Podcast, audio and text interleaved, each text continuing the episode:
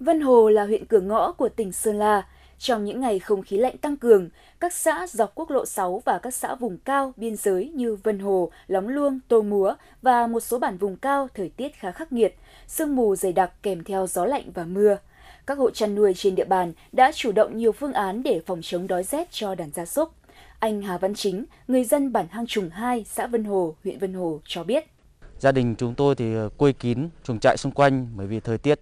ờ, hiện tại khá là mưa mù. Về thức ăn thì chúng tôi thì tận dụng cái nguồn cỏ có sẵn và rơm dạ tích trữ từ trước để ờ, đảm bảo cái nguồn thức ăn cho đàn gia súc. Trong một vài năm gần đây thì đối với gia đình tôi không xảy ra trâu bò chết do bị lạnh và rét.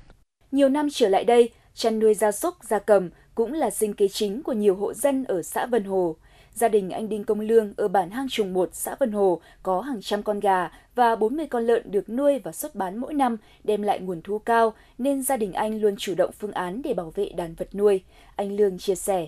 Gia đình tôi là cũng uh, nghe thông tin thời tiết uh, trên uh, truyền hình thì gia đình tôi là cũng chủ động trước là căng bạt với lại uh, dạ cho gia súc là bóng sưởi chuẩn bị cho gia súc tránh cái đợt rét ừ, nặng nhất.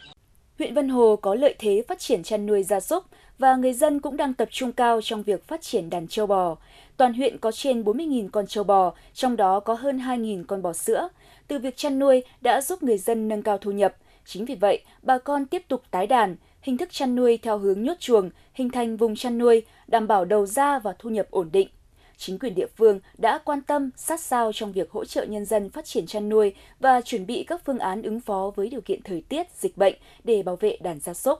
Ông Thái Bá Sinh, trưởng phòng nông nghiệp và phát triển nông thôn huyện Vân Hồ cho hay. Phòng nông nghiệp cũng đã tham mưu cho Ủy ban dân huyện chỉ đạo xuống các xã, trong đó là tập trung tuyên truyền vận động bà con nhân dân là thực hiện tốt các cái biện pháp để phòng tránh đói rét liên quan đến việc chăn thả thì bà con tập trung là vào những cái lúc trời nắng ấm thì chúng ta mới thả ra ngoài còn à, vào cái đợt mà rét đậm rét hại thì bà con sẽ che chắn chuồng trại và đồng thời dự trữ thức ăn để cho đảm bảo cho đàn gia súc có thể là uh, không chăn thả ra ngoài để nó ảnh hưởng về cái vấn đề khí hậu nó rét trong này là châu bò nó ảnh hưởng về cái sức khỏe.